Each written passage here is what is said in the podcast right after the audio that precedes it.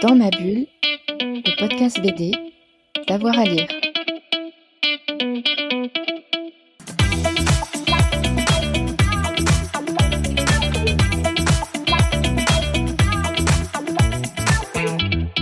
Bonjour à tous et à toutes, bienvenue dans ce nouvel épisode de Dans ma bulle, votre podcast 100% BD avec avoir à lire. Vous le savez, en ce moment, on mène une petite série euh, d'interviews sur les vampires et la bande dessinée.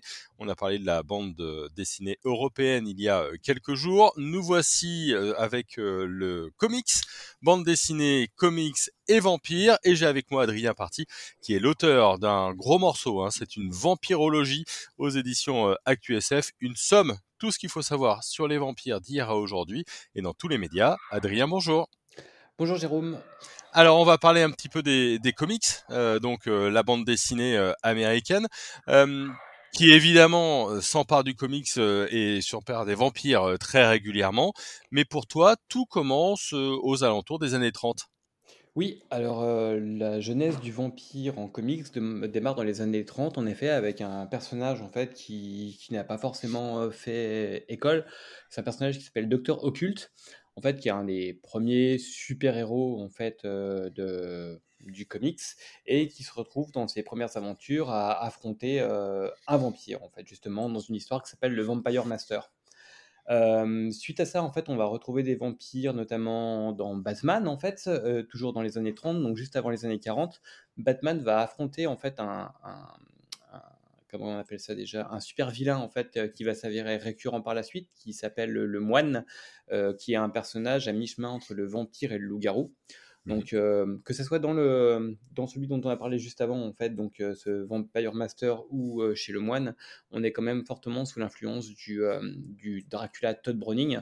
Donc, on sent déjà les liens avec le milieu du cinéma, sachant aussi que pour le Docteur Occulte dont je parlais, le scénariste, en fait, c'est un des scénaristes qui a travaillé pour le Pulp aussi, donc qui a publié chez Argosy. Donc on est à mi-chemin entre l'influence du cinéma et de la littérature populaire américaine de l'époque avec le Pulp. Quoi.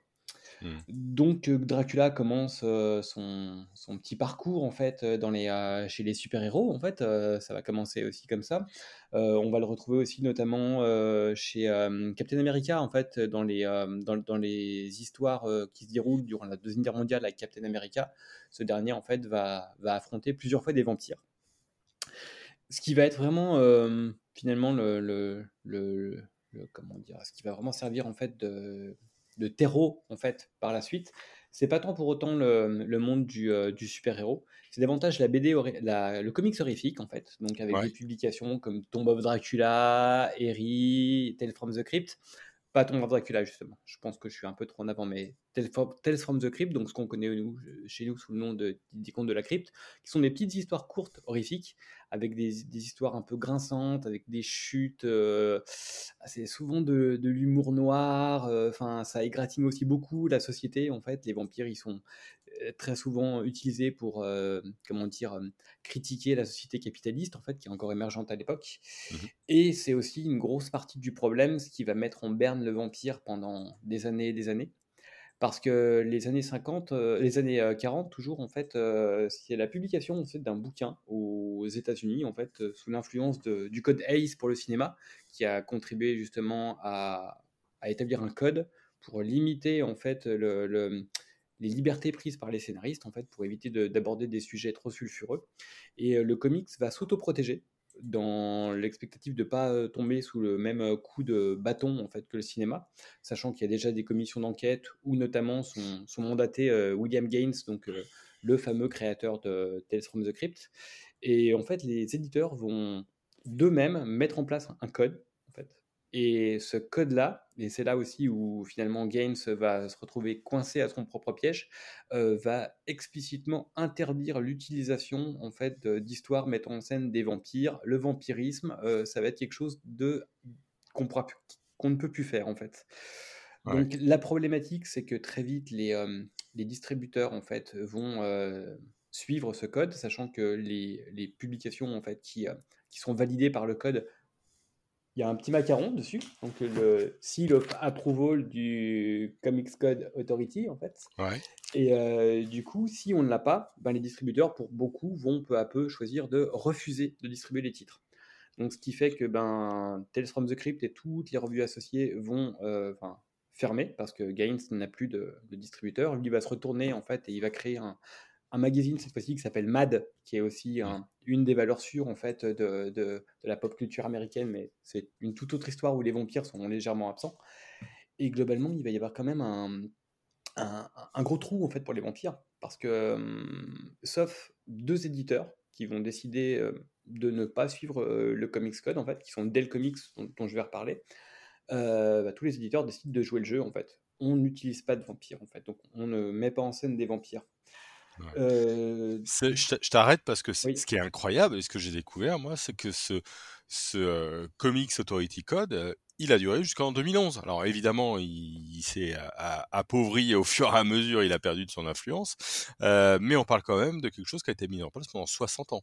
Oui, et globalement, je crois que euh, le dernier éditeur à l'avoir quitté, c'est l'éditeur de Archie, en fait, euh, Archie Comics, euh, il y a quelques années, justement, comme tu le dis, en 2011, euh, qui a été le dernier éditeur, en fait, à quitter le truc et qui le rend, l'a rendu, de fait, caduque, en fait. Mais en effet, il y a des éditeurs, notamment Marvel et, DC, en fait, ont suivi ce truc pendant des années.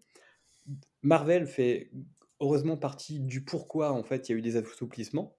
Parce que justement, dans les années 70, euh, Marvel a, a voulu euh, enfin, jouer sur le, sur le sujet, en fait. Et c'est la naissance d'un personnage comme Morbius, en fait, qui est un super, le Living Vampire, donc le vampire vivant, qui s'oppose à, à, à Spider-Man.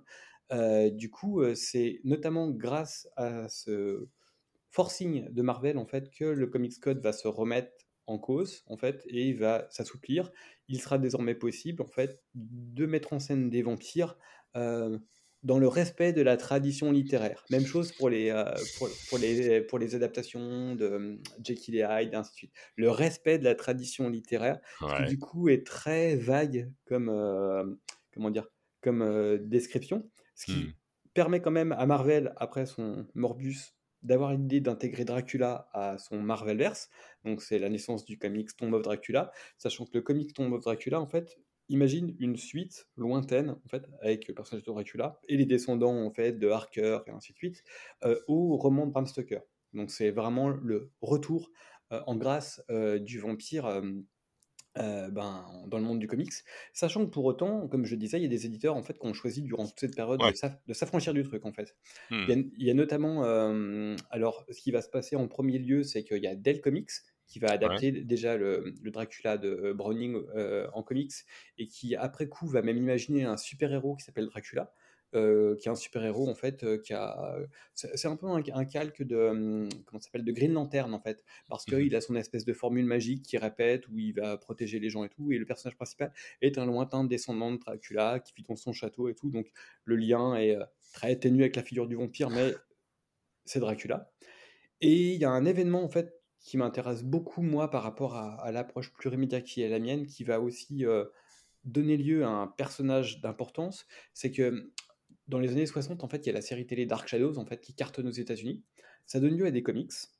Et ces comics-là fonctionnent bien à l'image de la série, en fait. Euh, sachant Mhm. qu'ils n'ont pas forcément le comics euh, code approval, parce que l'éditeur mm, part du principe que ben, il peut attirer son public euh, sans forcément euh, avoir besoin de ce truc-là. Et du coup, ça va intéresser en fait notamment Forrest J. Ackerman, qui est le fan ultime euh, aux États-Unis quand il s'agit du comics et du cinéma. Ouais. Et ce dernier a l'idée en fait de, de créer en fait une figure de vampire un peu sexy, donc à l'image de ce qu'était le cinéma vampirique à l'époque. Et c'est la naissance de Vampirella, qui est euh, Ah. la figure de vampire, euh, l'une des figures de vampire emblématiques du comics américain, en fait, qui existe encore aujourd'hui et qui a connu un nombre d'incarnations incroyable. Quoi. Là, Et- il faut qu'on il faut qu'on s'arrête sur Vampirella. Il faut que tu nous en dises euh, un, un petit mot. Elle apparaît quand à peu près? Les années sa- 60, fin des années 60 1969 en fait. Donc euh, c'est- on en avait parlé dans le, dans le, dans le- comment dire dans le, la- le podcast qu'on a fait sur la BD européenne. Elle naît en même temps que Jacula en, en, En Italie, Italie. en fait.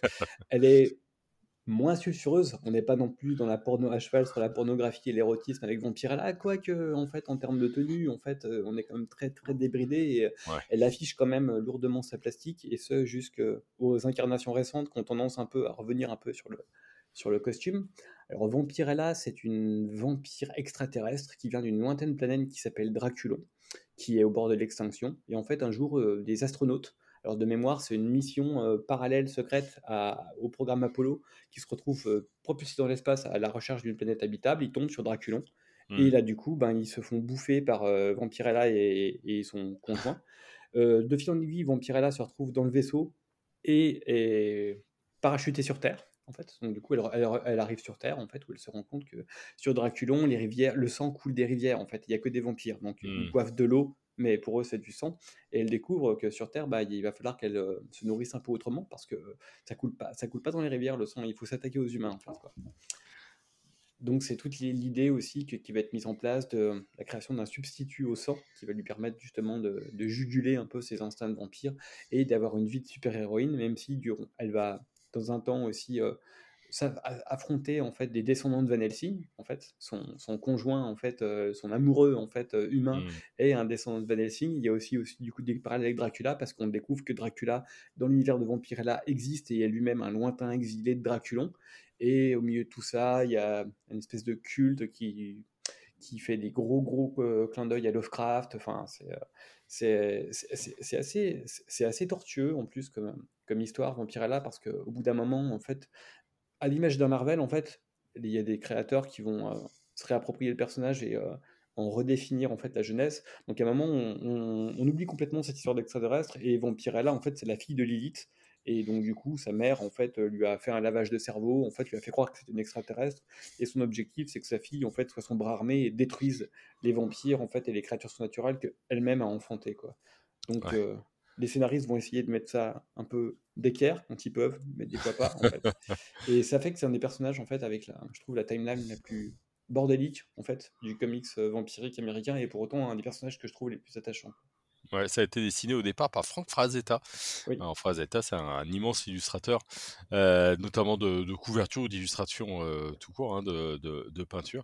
Je savais pas qui était à l'origine de Vampirella, mais qui du coup fait vraiment partie de la, la pop culture euh, et qui est encore édité aujourd'hui hein, euh, chez Panini depuis 2012. Euh, Je sais pas si c'est encore traduit ça véritablement en France. Non, mais par contre, la série donc, a, eu, a changé deux fois d'éditeur depuis, en fait. Elle est mmh passée à un moment, c'était chez Image Comics qui a coulé, qui a été, a été racheté par Dynamite.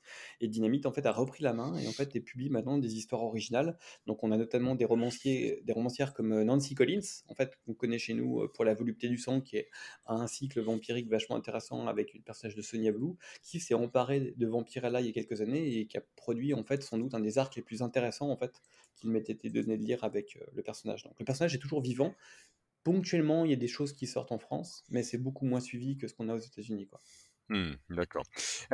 quels sont les, donc je, t'ai arrêté un petit peu sur euh, Vampirella, tu étais en train euh, de, dérouler un petit peu l'histoire. Après Vampirella, il y a quoi de notable chez les vampires dans le monde du comics?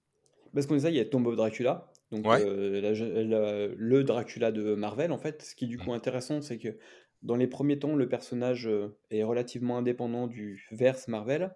Euh, il va être accroché à un moment parce qu'on va voir typiquement l'un des grands antagonismes de Dracula, c'est Doctor Strange. C'est d'ailleurs mmh Doctor Strange en fait qui profère à un moment dans l'histoire une formule qui va éradiquer tous les vampires de l'univers de Marvel. Sauf que du coup, comme, euh, comme tout arc Marvel, euh, ça n'a qu'un temps et ils trouveront un moyen de, un moyen de revenir. Donc, euh, Tomb of Dracula, c'est un, un, comic qui est très intéressant à plusieurs égards. C'est déjà la genèse d'un personnage comme Blade. Et ce qu'on peut aussi avoir en tête, c'est que le cinéma, ce qu'on appelle aujourd'hui le Marvel Comics Universe, en fait, le MCU, euh, les premiers pas euh, du MCU, en fait, euh, ben, en fait c'est un, un, vampire. En fait, c'est étant donné que Blade, c'est l'un des premiers vampires, l'un des premiers personnages de Marvel à, avoir mis les pieds au cinéma, en fait. Quoi. pour moi, c'est intéressant, surtout que, enfin, il y a des vrais créateurs qui se sont penchés dessus, des gens comme Del Toro, et ainsi de suite. Donc, et donc, Blade naît en fait dans les pages de Tomb of Dracula, un peu en réponse à, à la Bloxploitation de l'époque, parce qu'il faut, qu'il faut savoir, nous, au cinéma, on a eu on a eu Wesley Snipes. le personnage dans les premières incarnations comiques, il est en, comics, il est en pas de def, il est la gouffa. Enfin, dire, c'est un pur produit de Black Exploitation, en fait, ce qu'on a tendance beaucoup à oublier avec les, ces dernières incarnations comics. Ouais. Et, alors, on a beaucoup parlé de, Marvel, on a parlé d'ici. Il y a aussi des éditeurs indépendants aux États-Unis qu'on connaît parfois un petit peu moins. Mais qu'est-ce qui est notable chez eux? Alors, ce qu'il faut savoir aussi, c'est que non seulement il y a des éditeurs indépendants, mais tu as aussi en fait les, euh, les, euh, les labels indépendants des éditeurs qu'on connaît. Je pense mmh notamment en fait à la ligne euh, Vertigo, en fait, Bien sûr, chez hein. de DC, en fait, qui est une excroissance de DC et qui est une des premières finalement à embarquer le vampire dans ce qu'on appelle l'aventure du graphic novel. En fait, c'est ces histoires plus travaillé, qui, qui parfois court sur plusieurs tomes, en fait, où on sort du contexte super-héroïque dans lequel on peut imaginer que l'essentiel de la production est enfermé, ce qui n'a ce qui n'est pas le cas et ce qui n'a jamais été le cas.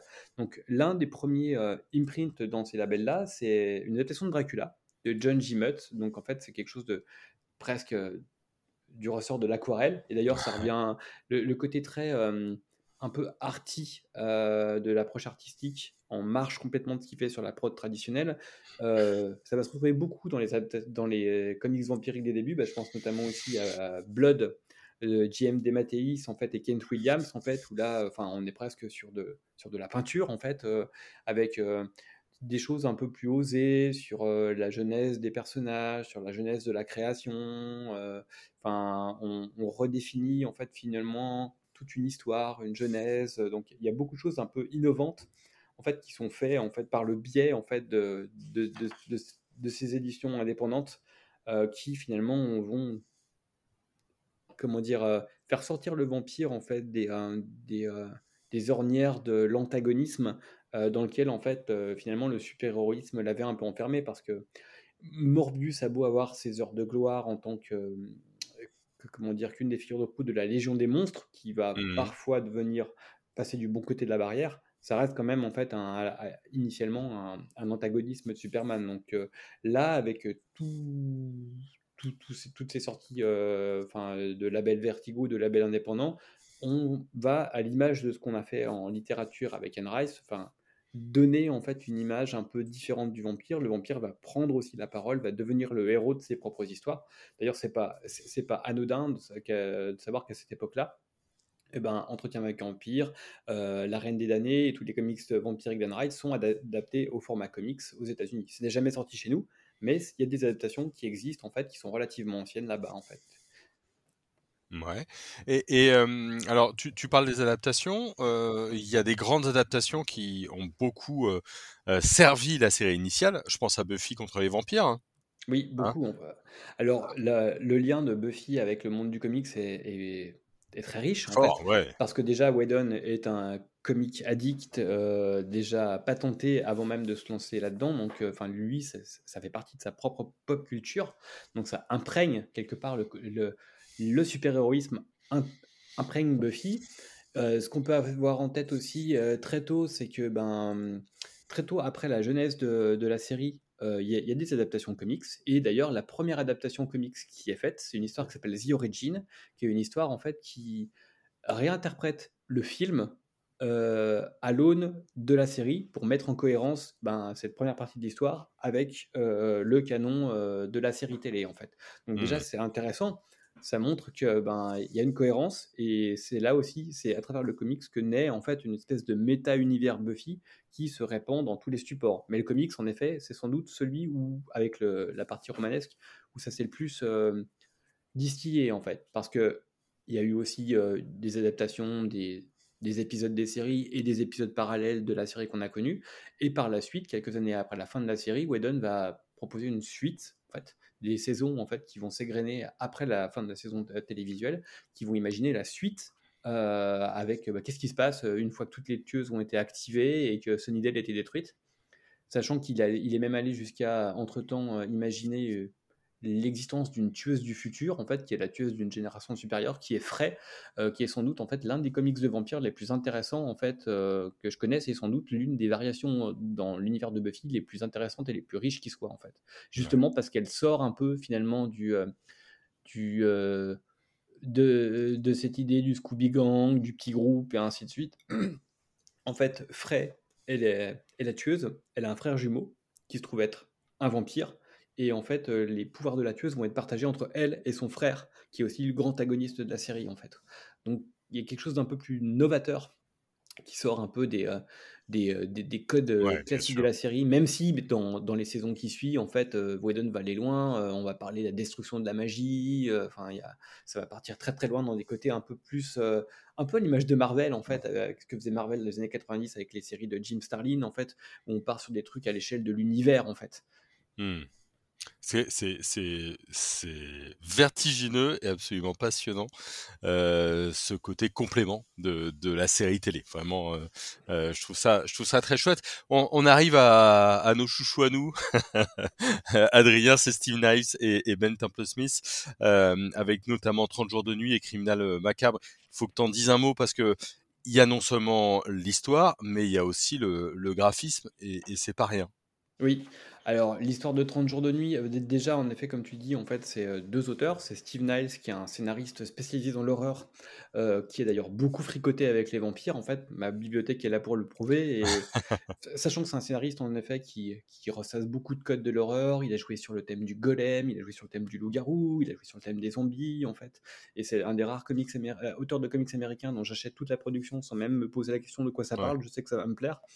Et là-dessus, avec 30 jours de nuit, il s'allie avec euh, donc Ben Temple Smith, qui est un dessinateur euh, avec un style très particulier euh, entre le photoréalisme, un petit peu de torture physique en fait, et ce que j'ai trouvé vraiment génial avec 30 jours de nuit, donc qui raconte l'histoire de, des vampires qui découvrent qu'il y a une ville en fait qui s'appelle Barrow dans l'univers de 30 jours de nuit, qui est dans le Grand Nord et qui se retrouve plongé dans un hiver de 30 jours euh, en période hivernale. Donc les vampires se disent waouh, ça c'est un super spot en fait pour, bouffer tout peinard pendant, pendant un mois en fait.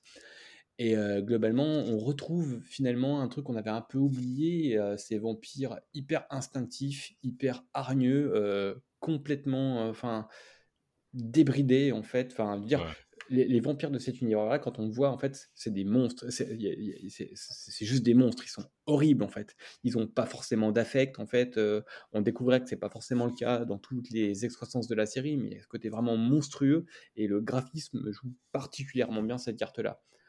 Ça a mmh. été adapté en plus en, film. Et d'ailleurs, euh, ce que je trouve dommage dans le film par rapport à ce qu'on a dans le comics, c'est qu'il y a tout, dans le, moins dans le premier tome, il y a une gestion en fait du temps qui passe euh, par rapport à, cette population qui se retrouve de plus en plus, euh, ils se retrouvent de plus en plus nombreux à être planqués dans les maisons en évitant de se faire repérer des, vampires qui errent dehors.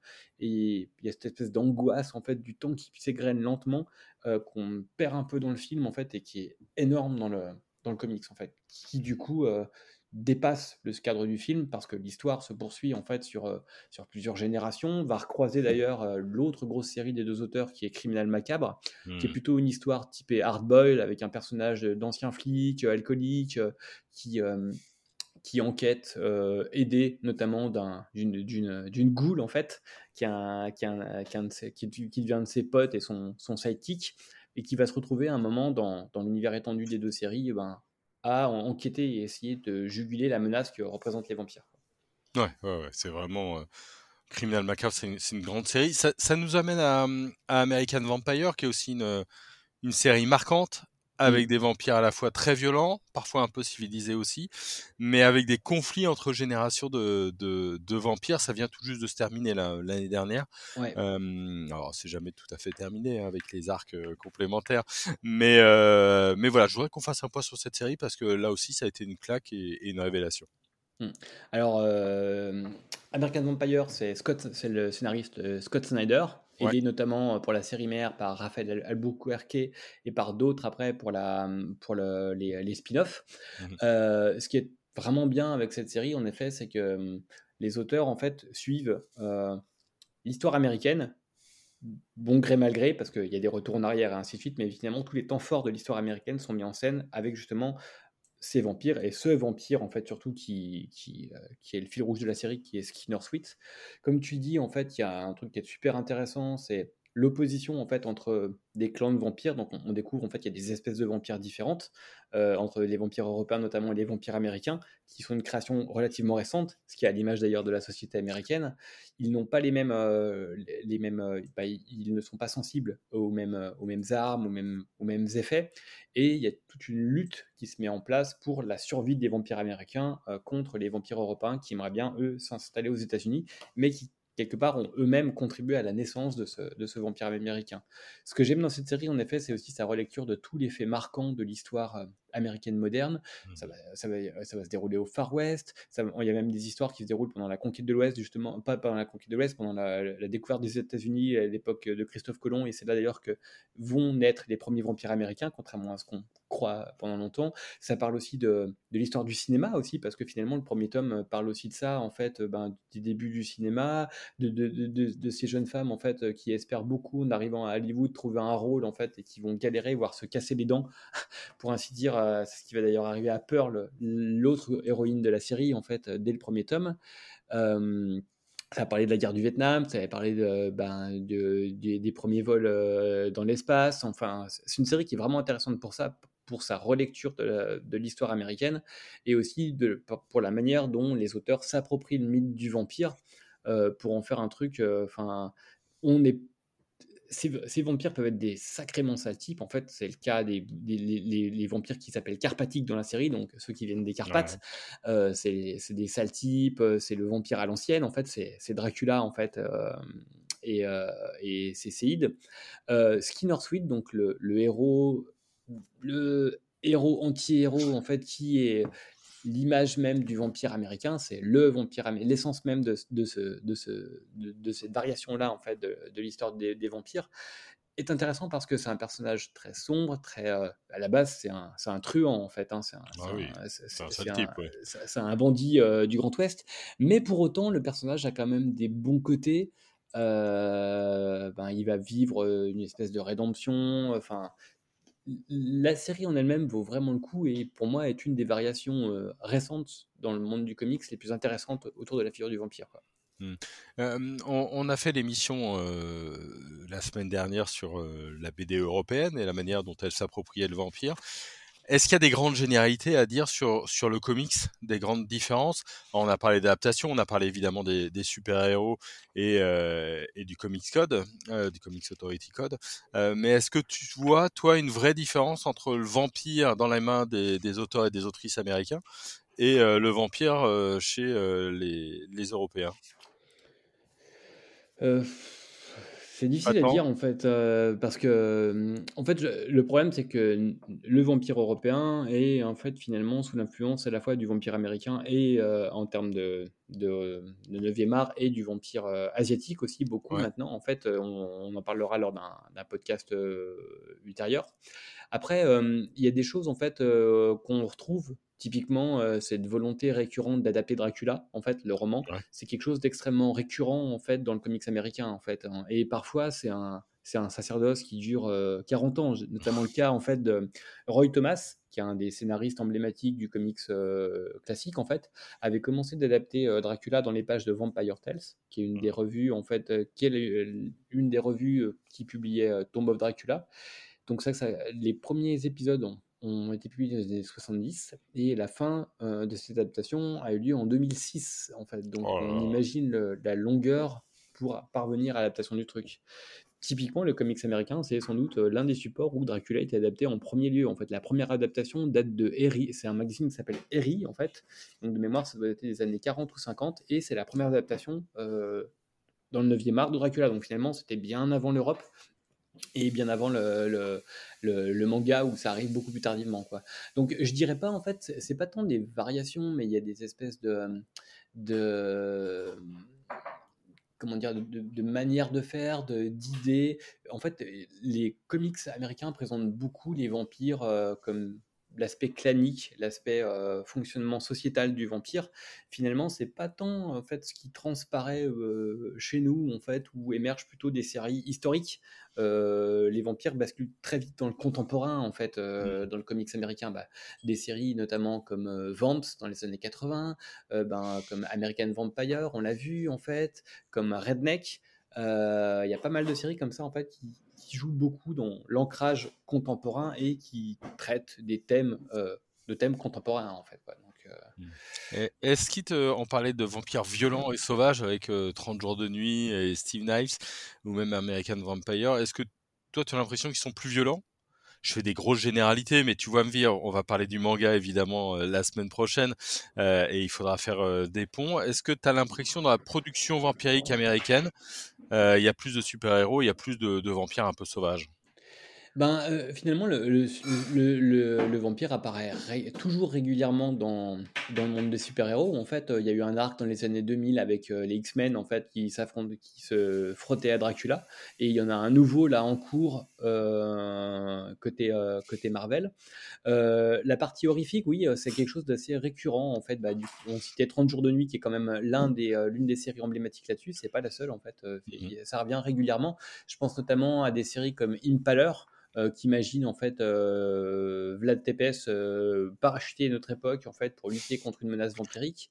On a aussi The Strain en fait, la lignée qui est adaptée en comics et qui finalement, à mon sens, presque la meilleure variation de, ces romans imaginés par Del Toro. je préfère le comics à la série télé. En fait, je trouve beaucoup plus ramassé et efficace. Euh, les euh, rednecks dont on parlait aussi, qui, ont qui sont des vampires, euh, enfin, il y a des vampires un peu crades là-dedans, un peu, un, peu cinglés, qui sont mis en scène là-dedans, qui me semblent tout à fait dignes d'intérêt. Je, ne dirais pas que c'est plus violent, en fait, quelque part, en fait, parce que parce que ça prend le temps aussi d'aborder les relations entre les personnages. On se penche beaucoup sur la psyché des personnages. Je pense que c'est clairement l'héritage des années 70. Euh, qui est là-dedans. Après, il y a des pures séries horrifiques euh, qui font des clins d'œil. Euh, bah, je pense notamment à, une série comme Lord Baltimore de Mike Mignola, en fait, où le héros est un soldat de la Première Guerre mondiale qui, à un moment, interrompt en fait une chauve-souris vampire qui se révèle vraiment être un vampire et qui déclenche en plein milieu de la Première Guerre mondiale une guerre entre les vampires et les humains. Du, du coup, uchronie totale, l'histoire du monde change et là, les vampires, c'est des pourriture en fait, qui se nourrissent en plus des cadavres en fait. Donc euh, que du plaisir et, euh, de l'envie. Merci beaucoup Adrien. On arrive au, bout de notre épisode euh, sur sur les comics. On se retrouve la semaine prochaine. On parlera des mangas? Oui, tout à hein? fait tu as un chapitre que tu as intitulé Histoire d'une appropriation culturelle. Ça, c'est dans Vampirologie, un livre sur les vampires vous pouvez trouver en, librairie. Si vous avez aimé, je vous rappelle qu'il y a le premier épisode sur euh, les vampires et la BD euh, européenne. La semaine prochaine, même heure, même endroit, on vous parlera des vampires euh, et du manga. Et puis en attendant, on est à quasiment 170 émissions. Ça veut dire qu'on a pas mal d'archives à réécouter encore et encore pour passer du temps avec nous. Bonne journée à tout le monde et à très vite. Dans ma bulle, le podcast BD, d'avoir à lire.